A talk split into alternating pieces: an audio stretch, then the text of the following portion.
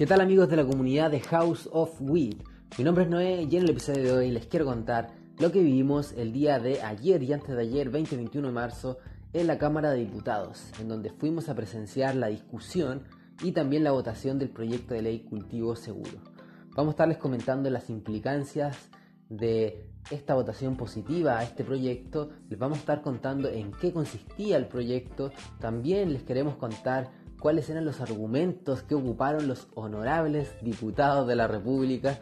Así que este tema da para mucho y queremos comentarles más o menos lo que nosotros pudimos presenciar estos días ahí en plena Cámara de Diputados. Eh, de verdad, muchos de los argumentos que se dieron eran muy básicos.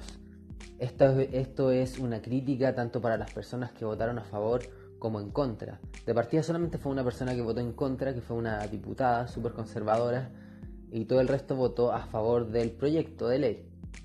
Pero sin embargo, todas las personas, eh, no todas, perdón, sino que la mayoría de las personas, a excepción de tres que en ese momento se me vienen eh, a la mente, eh, no sabían de lo que estaban hablando. No tenían una base para argumentar, una base lógica para argumentar a favor o en contra. Muchos de ellos no sabían pronunciar ciertos componentes de la planta que son vitales para una conversación o para, una, discusión en donde se debate de cannabis medicinal.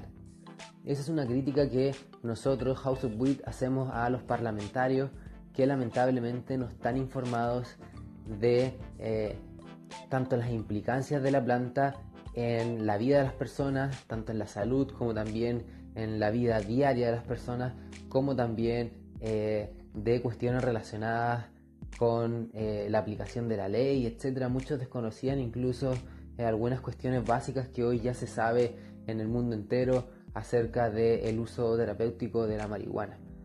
Eh, sobre todo algunos diputados más conservadores de centro derecha tenían algunos discursos que aún apuntaban al tema del prohibicionismo, de demonizar la planta, diciendo, escuché algún discurso antes de ayer, me acuerdo, en donde se exponía el argumento de que la marihuana eh, mataba neuronas, que la marihuana eh, causaba daño cerebral, etcétera. Argumentos así que hoy en día se sabe que eso no es cierto y que las consecuencias negativas de la marihuana son muy bajas tanto para las personas que la ocupan en forma medicinal como recreacional.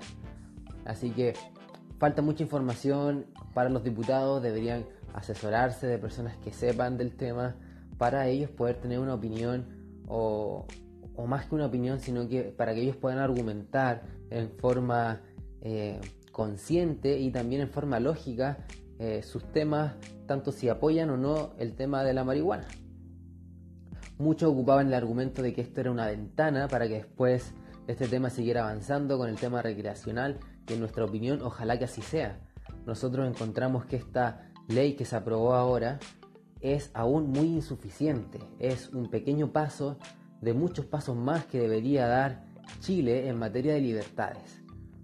Acá lo que nosotros pensamos es que el Estado chileno debe asegurar la tranquilidad, debe asegurar la libertad de las personas, la libertad de pensamiento, la libertad de elegir con qué cosas quiero tratar mi salud, entre otras cuestiones que dicen de relación a los derechos que tenemos nosotros como individuos de este país.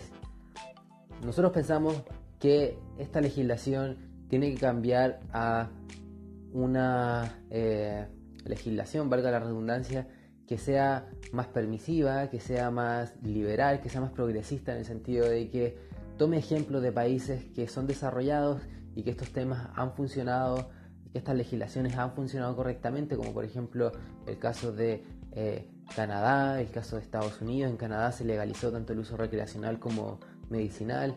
En Estados Unidos, en varios estados han legalizado el tema recreacional y en otros muchos el tema medicinal. Entonces es una tendencia mundial. Recuerdo que el diputado Pepe Out comentaba ahí que Chile siempre llegaba a las o corregía su legislación atrasadamente en relación a otros países. Y él también mencionaba esto de que afuera hay otros países que ya están avanzando en el tema del cannabis y que Chile debería eh, tomar esos ejemplos.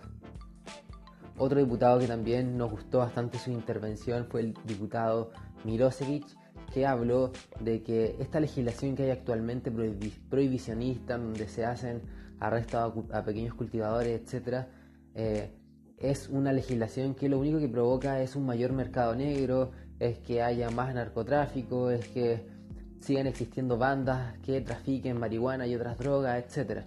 Entonces él proponía una legislación más eh, que tendiente a, tendente perdón, a liberalizar el tema de la marihuana, que las personas puedan autocultivar.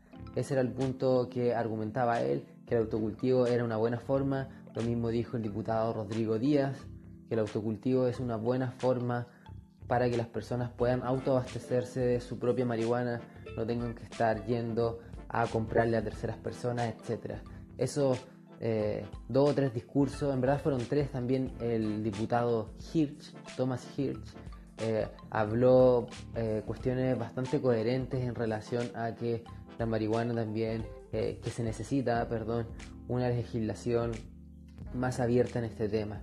También se menciona el caso de Israel, en donde se ocupa marihuana medicinal desde hace 30 años, etc. En verdad hay muchos casos para poder nombrar, el caso de Alemania también, etcétera, pero el tema es que Chile va atrasado.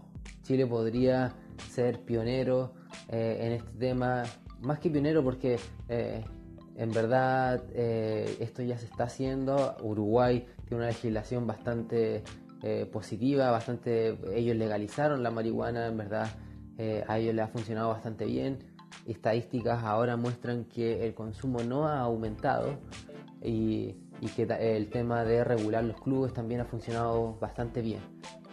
De eso vamos a estar hablando en otro episodio, del caso de Uruguay y también mostrándoles, eh, más que mostrándoles, sino que comentándole a través de estos audios cuáles son las, los números que respaldan esto. También acá en Latinoamérica tenemos el caso de Colombia, que ha regulado y ahora permite el 20, el cultivo de 20 plantas por propiedad, etc.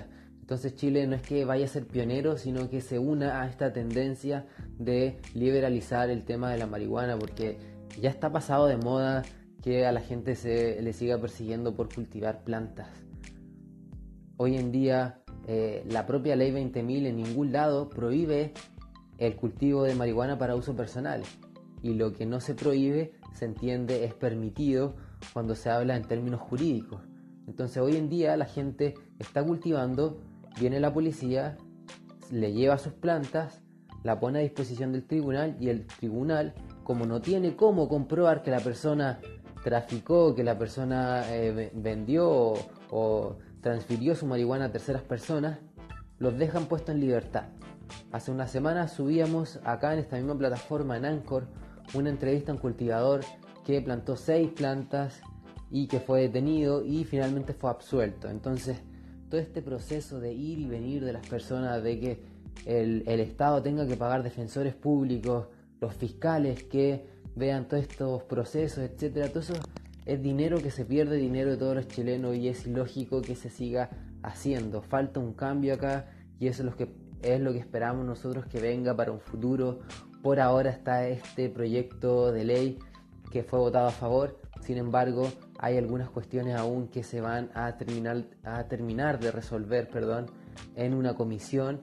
Eh, así que esperamos que siga avanzando Chile. En específico, este proyecto lo que va a permitir ahora es que las personas que tengan una receta médica emitida por un médico cirujano y que esa receta establezca una enfermedad susceptible a ser tratada con cannabis que establezca el plazo de tratamiento con cannabis, la cantidad de marihuana que se va a tener que consumir, eh, el método de, de consumo de la marihuana, etcétera, tiene que cumplir esos requisitos la receta para que la persona pueda utilizarla como justificante.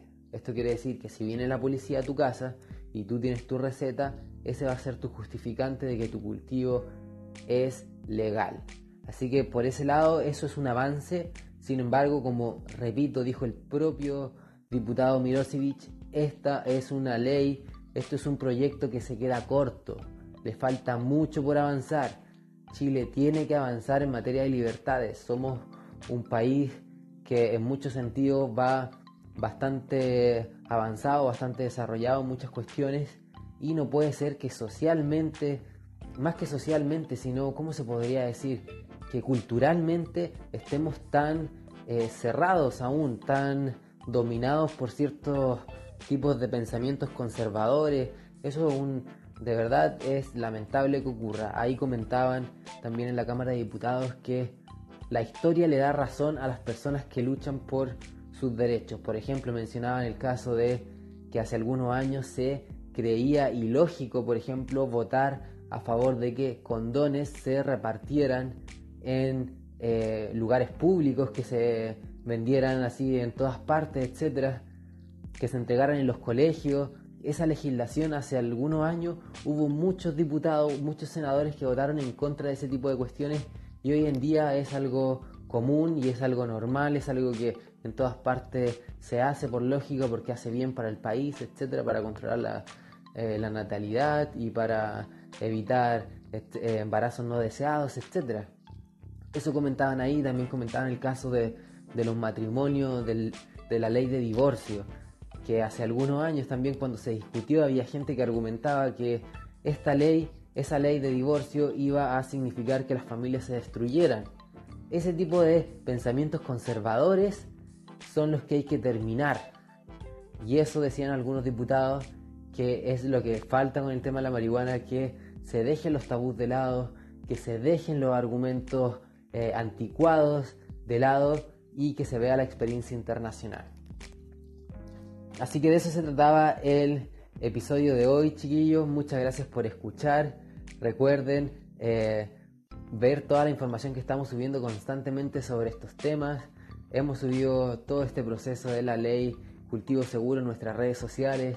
Si quieren saber más al respecto, pueden eh, visitar ahí nuestros posts en Facebook y en Instagram. Así que invitadísimos a que se sigan uniendo al contenido de House of Weed y recuerden que este 20 de abril vamos a celebrar el 420 Valpo, el Día Mundial de la Marihuana a los pies de la Intendencia, porque esta lucha sigue, no con esta pequeña victoria que hubo de que las recetas vayan a significar un justificante. No por eso hay que bajar los brazos, sino que hay que seguir, hay que seguir mostrando que somos muchos los usuarios y cultivadores de marihuana y que queremos que se hagan valer nuestros derechos como individuos libres que somos. Así que esa es la invitación chiquillos, muchas gracias y nos vemos en un próximo episodio.